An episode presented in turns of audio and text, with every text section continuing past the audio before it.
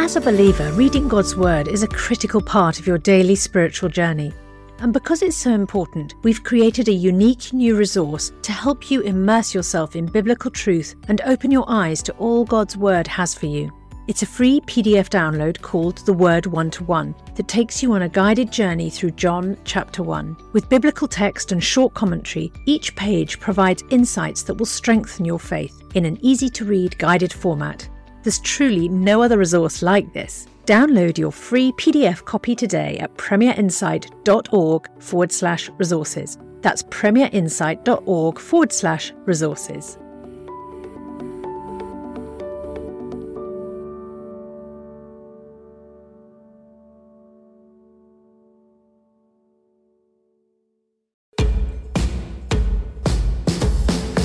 Understand, defend, and share your faith with confidence. This is Unapologetic from Premier Unbelievable.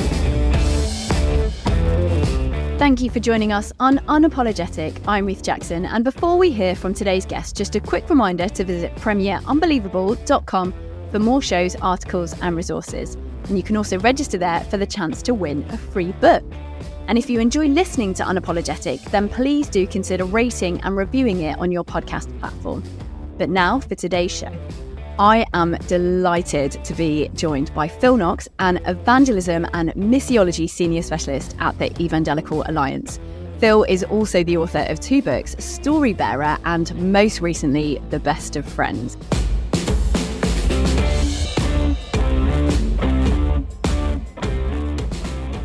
We need friends. We've got music and movies on demand. We've got the world in the palm of our hands. We've got fun trips, internships, play scripts and hair snips, film clips, fish and chips at the touch of our thumb tips. Need to lead or breed or feed your cat? Well, it turns out there's an app for that. But we need friends. We've got computers for a fiver, cars without a driver. We've got louder, further, faster, more, a bigger network than ever before. But we need friends. And friends are amazing. See, friendship is atomic. From the nursing home to the coffee shop, from the boardroom to the playground, it's relational connections that make the world go round. See, we were created to know and be known. It's better to eat kebabs with friends than salad on your own. And yet we trace in populous places. We're strangers in rooms of familiar faces. We crave deeper meaningfuls but experience anonymity. We dance superficially around the promise of proximity. And we need friends. And quantity is no substitute for quality. We need 5G, HD, 24 carat friends, lifelong, fight strong, tag along, forgive all wrong friends. Friends to talk through our problems personal. Friends to call when the cancer's terminal. When it hasn't been your day, your week, your month, your year, you just remember what your old pal said.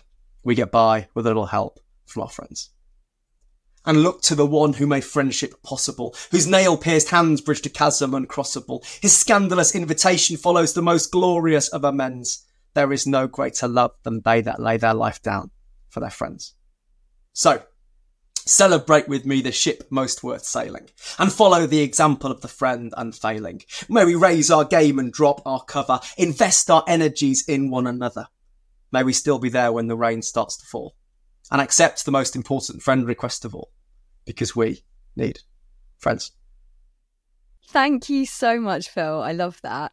I guess the the obvious question to ask, you know, with with your book and with that amazing spoken word is why do we need friends? Yeah, great question. This um this whole passion for me uh was unexpected really, but it came from um a, a dreadful pandemic. So, like many of us, I had, a had a terrible pandemic. My first book, which you talked on a previous podcast about, Story Bearer, came out the, the in March 2020, which, if you remember, uh, was the week all the bookshops closed.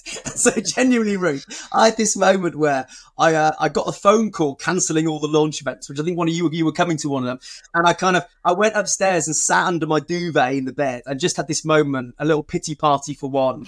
Um, but as a result of that, you know, you pour so much energy into something, so discouraged, so disappointed. And then a couple of weeks later, I got a phone call from um, my mum, who'd uh, been fighting cancer for about six months. We found out the cancer was terminal. So I spent those first few months of the pandemic um, seeing her physically deteriorate.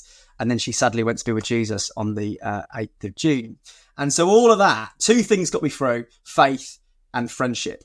And so, and so for me, that passion for friendship really led to me then to begin to research how good friendship is for us. And you talk um, in the book about kind of um, oxytocin and cortisol and, and endorphins at one point. Would you say a bit about that? Because friendship is actually physically really good for us, yeah. isn't it? Yeah, it, it, turns out that, that the latest science uh, kind of backs up what what the Bible talks about when it says that it's not good for us to be alone. So yeah, so so so physio- physiologically, what happens to us when we're with friends? is there's a reason it feels so good. There's a reason when you kind of have when you have coffee with someone, you say goodbye, you're just like so pumped full of of joy. And when you know we had a fire pit on Friday night and you sat around with friends and you're drinking something tasty, and and there's a reason it feels like, and that is because our brains are being flooded with something called oxytocin, which is known as the cuddle chemical. It's the same chemical that bonds a baby to their mother. It, it just makes us feel so good. Um, and that's what why friendship's good good for us. Um, but also, it really is a matter of life and death. And so you, you alluded to cortisol. So cortisol helps regulate our blood sugar levels and our our, um, our blood pressure. It kind of gets us out of bed in the morning. It preps us for action when we kind of feel threatened. Cortisol is, is into our system, getting getting us ready for fight or flight. And what they've done is is they've they've um they've measured people's cortisol levels based on their proximity to friends. And they found that if you don't have a close friend, your baseline of cortisol is significantly higher than if you do.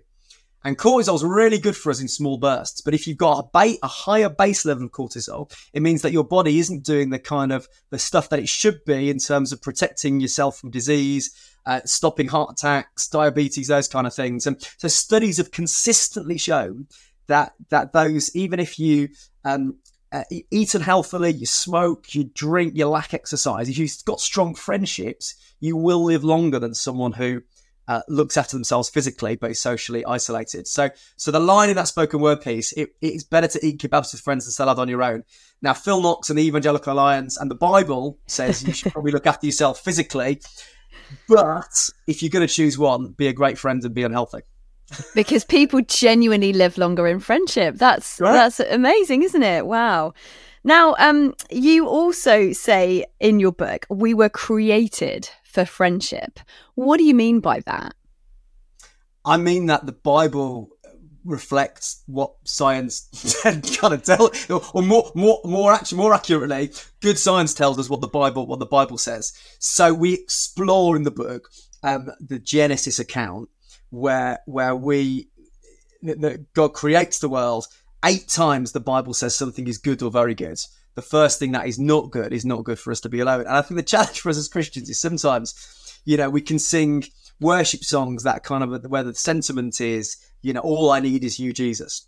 And and that's I get why worship leaders write songs like that. I, I got nothing against worship leaders, um, but but I get why we sing those songs. But it's not true. It's not what the Bible says because the Bible says it's not good for us to be alone, and that we were created for a relationship. And and so and I think the the Bible doesn't stop there. Throughout Scripture, that the people of God are always not just connected with with God, but they're also connected with others. And so the beautiful friendships that we see in the Bible with Elijah and Elisha, with Paul and Timothy, with with with Ruth and Naomi, with with David and Jonathan, over and over again. It's a relational book because we're relational people made in the image of the relational God. Well, and it's interesting you talk about sort of needing to be with people because I guess the flip side of that is is loneliness, and and you yep. share some terrifying statistics in your book around young people, young adults particularly, and hopelessness. I mean, I think you said that you know um, almost a third of 18 to 24s feel hopeless. Almost a fifth of 16 to 25s do not believe that life is worth living. That's really tragic, isn't it? Yeah, and, and, even more tragic when you consider that that this generation is supposedly the most connected in history, right? Mm. so, so we, we we have got music and movies on demand. We've got the world in the palm of our hands, and yet forty percent of sixteen to twenty four year olds say they always or often feel lonely. So I think I think one of the reasons the book has caught fire in the last few months is is I think we we recognise that we're in a bit of a loneliness epidemic. We're also the, the effects of of COVID nineteen um, you know, the the most one of the most dangerous things was we we weren't able to to connect with others. In, loneliness during that time increased in the UK from one in twenty to one in fourteen. Um, you know that that I th- I think we we've recognised uh, the need to connect with others, and yet the the cultural waters we're swimming in are not friendship friendly. So what I mean, you definitely touched on this, but but why does friendship matter now more than ever before? Is is that partly because of COVID? Is it partly because of people the sort of loneliness pandemic? Yeah, I, I think I don't think it. Ma- I don't think friendship matters more now than it has done. But I think we're I think we're just I think we're living in a world which is anti-friendship. Actually, there's a whole you know a whole host of reasons why that is. But I but I think we feel it more acutely because because of the, the, the narratives of individualism, the cultural changes that are taking place around technology and our work and our mobility. Um, so all of that is, is creating a perfect storm of of loneliness. And so I don't. I think friendships always mattered. I think that the fact that it's wired, the hardwired into us. Um, but I but I do think I, but, and also we because because we're living in a world of individualism. When we experience great friendship, we're like, wow, that is hmm. so in contrast with the narrative of the world, which kind of says you can make it on your own, and and also it's really neglected. So you look at, you know, if I was asked you to open your your music playlist on your phone, if you'd be able to find, and my guess would be, you'd be able to find thousands of songs that talk about romantic love. Mm. It's hmm. only a fraction around friendship. You know, you look at the th- the, the nature of most films and and and TV series. The, the the, there's a poverty around the conversation around friendship, and all of that you know contributes and combines to to make make sure when we experience it and we talk about it, it feels so good. You um you share a really interesting example of a town in your book called Roseto, an American town. Yep. Would you just yep. share a little bit about that? Because I just thought it was really fascinating the case study of that. Yeah, yeah. So 1950s Pennsylvania. Um, no one was having heart attacks in Roseto, and no one could work out why. And so these scientists kind of went, well, why, why, uh, why is the, the heart disease rate so much lower than the rest of America? And so they looked at the water sources, they looked at the exercise regimes, they looked at their diet. The diet was um, lard soaked meatballs, red wine and red wine and cigars. So it wasn't it wasn't like they were health freaks, right? so they were like, what is it? And they discovered that it was the relationships. So three to four generations lived under one roof there was religious life at the centre of their community. People left their doors open. There was such high trust between people. This town really were the best of friends, and and that was what was keeping them alive. And so that you know that this anomaly in the in in American health records was because their friendships were so good. Then the tragedy happens about you know 10, 15 years later after this first study. Their lives begin to reflect much more of 20th century America, and and the heart disease rates return to the national average. Um, but it shows you the kind of the, the utopia of being really good friends. It's a beautiful case study of how good friendship is for us. You're listening to Unapologetic from Premier Unbelievable.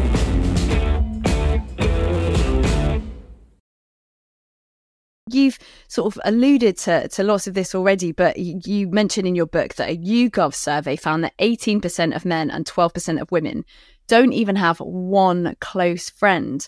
I mean, why do you think that is? And I guess crucially, what what's the result of that?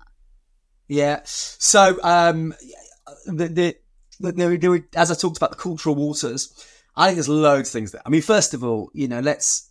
I was on a train home from London last week um, I, I just decided to do a little kind of scan of the carriage. You know, there must have been 30 people in the carriage. Every single one was looking at a screen. Now, I, I, I am not anti-technology. At its best, social media is brilliant for helping us kind of connect and maintain friendships, right? We are the most connected generation. Um, I love and have beautifully loved just connecting with old school friends and I've got WhatsApp groups with my uni mates and all that kind of stuff. it's brilliant at its best. But at its worst, it creates an illusion of friendship. So it can lead to quantity over quality. Just because I accept you on Friendship Roof doesn't make us really good friends. No. And and it show, research has shown that over the last few decades, as social media has grown, we've got more connections than ever before. but fewer really close confidants. I think, you know, so, so one of my encouragements in the book is to pursue depth over superficiality. So it's a bit that. I think the other thing is our work has changed. So, uh, so interestingly, we're not working necessarily as many hours as previous generations, but more people in households are working, um, and the type of work has changed.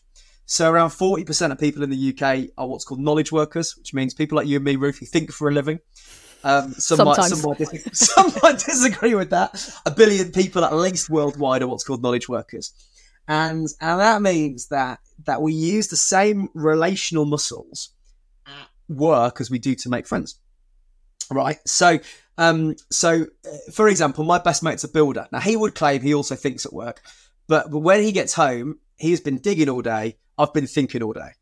I am. I'm really not. I'm in a lot worse place than him to want to be friends and want to hang out because I'm mentally exhausted. Mm. So no wonder so many of us want to just crash on the sofa and chill, and that really doesn't help. The final thing I'd say around kind of the, the social conditions is we're moving around a lot more and friendship takes time. And so you've got cities in the UK where 40% have moved in in the last two to three years. And we know, we know that statistically, if you move on and if you move on, uh, uh, you know you're moving on the next five years, you're 20 to 25% less likely to get involved in sports club, church, uh, build deep relationships. And, and so many of us are moving around so frequent, frequently, we don't have the opportunity to build deep friendships. And we also know statistically that if you live more than 30 minutes away from someone, you're way less likely to keep in touch. And, and therefore, that geographical thing really matters and is not going in the right direction. I mean, you've you've sort of highlighted some of the pressures of, of friendship in a modern world just there, but I guess the sort of crucial question is is how do we protect our friendship from some of these pressures? Yeah. Yeah, great question. Well, I mean, let's let's take them one at a time. Yeah. right. So I think the first, I mean, you know, the first thing is we do need. I think, like, I remember it wasn't. I, I did work experience in 1999, right? And I'm in this. I'm in one of the biggest law firms in Birmingham. There was one computer to connect to the internet. I'm not that old the internet is relatively new. I think we need a good conversation about a healthy relationship with technology. Mm. Because if technology is having such a challenging p- impact on our relationships, uh, and I think we just need a conversation about that. So we have a few rules in our house. Our family meal table, you're not allowed your phone at. When we got my wife, we go we go away in the next few weeks. She's just she deleted the internet from her phone. She's I mean, she's trying to completely go off grid. Sometimes that's important. When I meet someone for coffee, my phone will be in my pocket. We've got curfews, Sabbaths, and sabbaticals away from our technology. Some of that we just need, we just need to have a conversation around some of that. Um, that that will help protect our friendships. Um, the work thing, I think sometimes we just have to choose. So you take my relationship with my mate, even some evenings I'm exhausted. I'm like, I'm going to make the effort, and and that flies in the face of individualism and you you know look after number one and all those things. Sometimes we have to. Great friendship, as Jesus says, is laying down your life for your friends sometimes that means sacrificing a night in front of TV to go and spend some time with some people. And then the mobility thing is a real challenge because, you know, work sometimes moves us around and sometimes, but I, I also think some of us need to have good, make healthier decisions, not just based on what is the next career step, but where am I called to be? So I had someone hilariously about 10 years ago come up to me and say, um, we knew your parents. They told us when, when we moved to an area, the first thing to do is find a church and commit to it. So that this, this couple's primary concern on the advice of my parents, hilariously, was to, when they moved to an area, was to find a church and, and, and make sacrifices in other areas, like where their kids go to school, like what jobs they do, like taking the next promotion or whatever, because they felt called to a place. So there's an amazing book I've read recently called The Power of Place by Daniel Grothe who says that sometimes the most significant thing you can do is choose to stay. And I, th- I wonder whether for some of us, the way that we make we prioritize our friendships is by staying in a place, even though we could move to a bigger house, even though we could get a better job. Sometimes our relationships are more important. This is all such helpful stuff, Phil, and and I think the the kind of technology piece is is such an important question, isn't it? And I, and I think you said something so interesting in your book, which you've alluded to just now as well, but that research has shown that the mere presence of a phone on the table when two friends are connecting, even if the phone doesn't go off, has a detrimental effect on the interaction. I yeah. think that's so interesting, isn't it? Just even it being there and not yeah. doing anything can kind of impact yeah. the the interaction. And, and so you know, you say that being completely present is a choice worth making, which I totally agree with. But I guess the question is how how does that work practically? How how practically can we make sure that we are present in all of our interactions? I guess particularly in the context of friendship, but also in all of our relationships, it's really important to be present, isn't it? I think I think it depends on the individual. But for me, I can speak personally, personally, I need some rules. right? I need some rules. I have a really unhealthy, at, my worst, I have a really unhealthy uh, relationship with technology. So I've got a few rules. So I never, when I'm at home, have my phone next to me while I sleep. It charges downstairs. Uh, why? Because I don't want my last words at night to be on a social media app. I want them to be to, to my wife or to Jesus. so, because I want to be present, right? Um, Another rule that we have is that there are no phones, no phones at the dinner table. Um, I think I talk about in the book about not even my four-year-old's Paw Patrol uh, phone, which is infuriates him, even though it's not connected to anything. He's like, no, if I'm not having my phone, you're not having yours. Um, and that has led to much healthier family engagement around the tea, around the tea, tea table. Another another rule when we go on holiday, I'm disconnected. I will not go on on a load of social media stuff when we are when we're in Scotland and I'm looking at the view I, I'm, I don't want to be posting that to Instagram. Um, I want to enjoy the view and be present in that moment with my family and my creator. So I think it's down to the individuals for, for people to work out what what they what they do. But for me, I found a few rules really help and I guess uh, you know it's it's clearly an issue for all of us in, in modern society to, to a certain extent. So many of us are obviously influenced by social media, but it but it has a particularly large impact on young people, often tragically a negative impact, doesn't it? I, I suppose you've definitely touched on this with with your roles and what you do with your family, but how do you think we help our children and our young people to navigate this world of technology? Because it's clearly not a question of just saying don't use it. Don't ever go on social media. Don't use your technology because that's effectively like asking them to, you know, chop off an arm or or exist yeah. without breathing. But but how do we help them to to navigate it in a kind of helpful way? Do you think, Phil? Yeah, I'd love to listen to a podcast of myself in ten years because uh, I've I've got a ten year old who who will probably next summer when he starts going to secondary school have his have his first phone. So um, at this point, if we if we can go to the callers and any advice with the teenagers because I don't know. Um, I I think, for, but I, I guess what we the best thing we can do, I think, as parents is try and model it from an example. I guess what I um, all the research I've read around faith and and development of teenagers uh, says that that that what, what parents and a significant adult adults model is the most significant factor in whether a, whether a teenager will make it through as a follower of Jesus. And I think probably um, it, at, at, our worst, my wife and I will be sat at home on our phones while our kids want to talk to us at our best, we have a really healthy relationship with technology that that hopefully gives a good example um, uh, to our kids, and therefore that's I think hopefully that's the best thing we can do. Um, and then probably some wisdom. I, I I, I, don't know about you, Ruth. I'm really glad that social media wasn't around when I was a teenager. Oh yeah. I was I was already I was already deeply insecure. Um, no girls ever liked me, and this would have only just, you know, this had only just have exaggerated the the insecurities that I had as a teenager. And so I think just being aware of that, being aware of the issues, having good conversations. I intend to continually talk to my teenager as as as they teenagers as they develop around some of this. But I think you know, modeling something, trying to encourage, but also in combat some of the identity stuff by constantly affirming them in their identity as a family member and as a follower of Jesus. That's really helpful. I, I, think as well, one of the best things I heard was about kind of creating a family contract where everyone yeah, sort of everyone contributes to the contract and then everyone signs it. So if there's any Yeah, sort of grappling with it afterwards, you say, well, you know, we agree to this as a family. Yeah. And actually, your suggestions were just as helpful as our suggestions. So in some ways, you need to pull me up on that stuff as well. And then it's, you know, we're all in this together. Um, Phil, as we come to the end of this podcast, you know, we're all so busy. Time is one of the pressures on our friendships for sure. How do we prioritize our friendships in the busyness of life? Yeah, I, I think for, for me, one of the breakthrough moments as I've researched the book is looking at the example of Jesus. And and it's a re- it was a really awkward moment for me because we like to think that Jesus was the most fair person in history, right? You know, we believe in a God of justice, but the way in which Jesus spread his time amongst his disciples wasn't fair.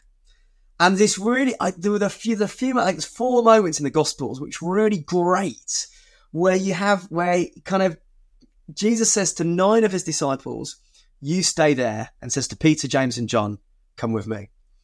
And that was a real breakthrough moment for me when I considered how we how we how we invest in a few people really well. And so, and so, what what I want to encourage us to do is think about how do we not spread ourselves so thinly. You know that we have such finite relational energy, we have such finite time. How do we spend that really well? And so, one of my encouragements is is not not to become really kind of cut and dry and mechanical about it, but actually to, to ask God and ask yourself, who are the people I really need to spend a disproportionate amount of time with? Which are the friendships I really need to invest in, and to, and to do so do so accordingly. And I think for me that has been the only way in which I can can manage the kind of the the the breadth of relationships um, and to, and to harness the power of friendship and to fight the pressure on friendship is to think about the kind of the who are the people I'm really going to invest in. And that will be my, my encouragement really. And and so in the book we unpack more about how we do that. But um but that's a really healthy and needy conversation I think we need to have. Phil, thank you so much. We're going to be unpacking The Best of Friends, your brilliant book, a little bit more in the next episode. But thank you so much for joining us today. As always, you can find out more about our guests through the links with today's show. We would love to hear your feedback. Do drop us an email with your thoughts at unbelievable at premier.org.uk or get in touch via social media. And don't forget, there are more shows, articles, and resources at our website, premierunbelievable.com. You can also register there for the chance to win a free book. That's premierunbelievable.com. And if you enjoy listening to Unapologetic, please do consider rating and reviewing it. Thank you for listening and see you next time. You've been listening to Unapologetic. For more shows, resources, and our newsletter, visit premierunbelievable.com.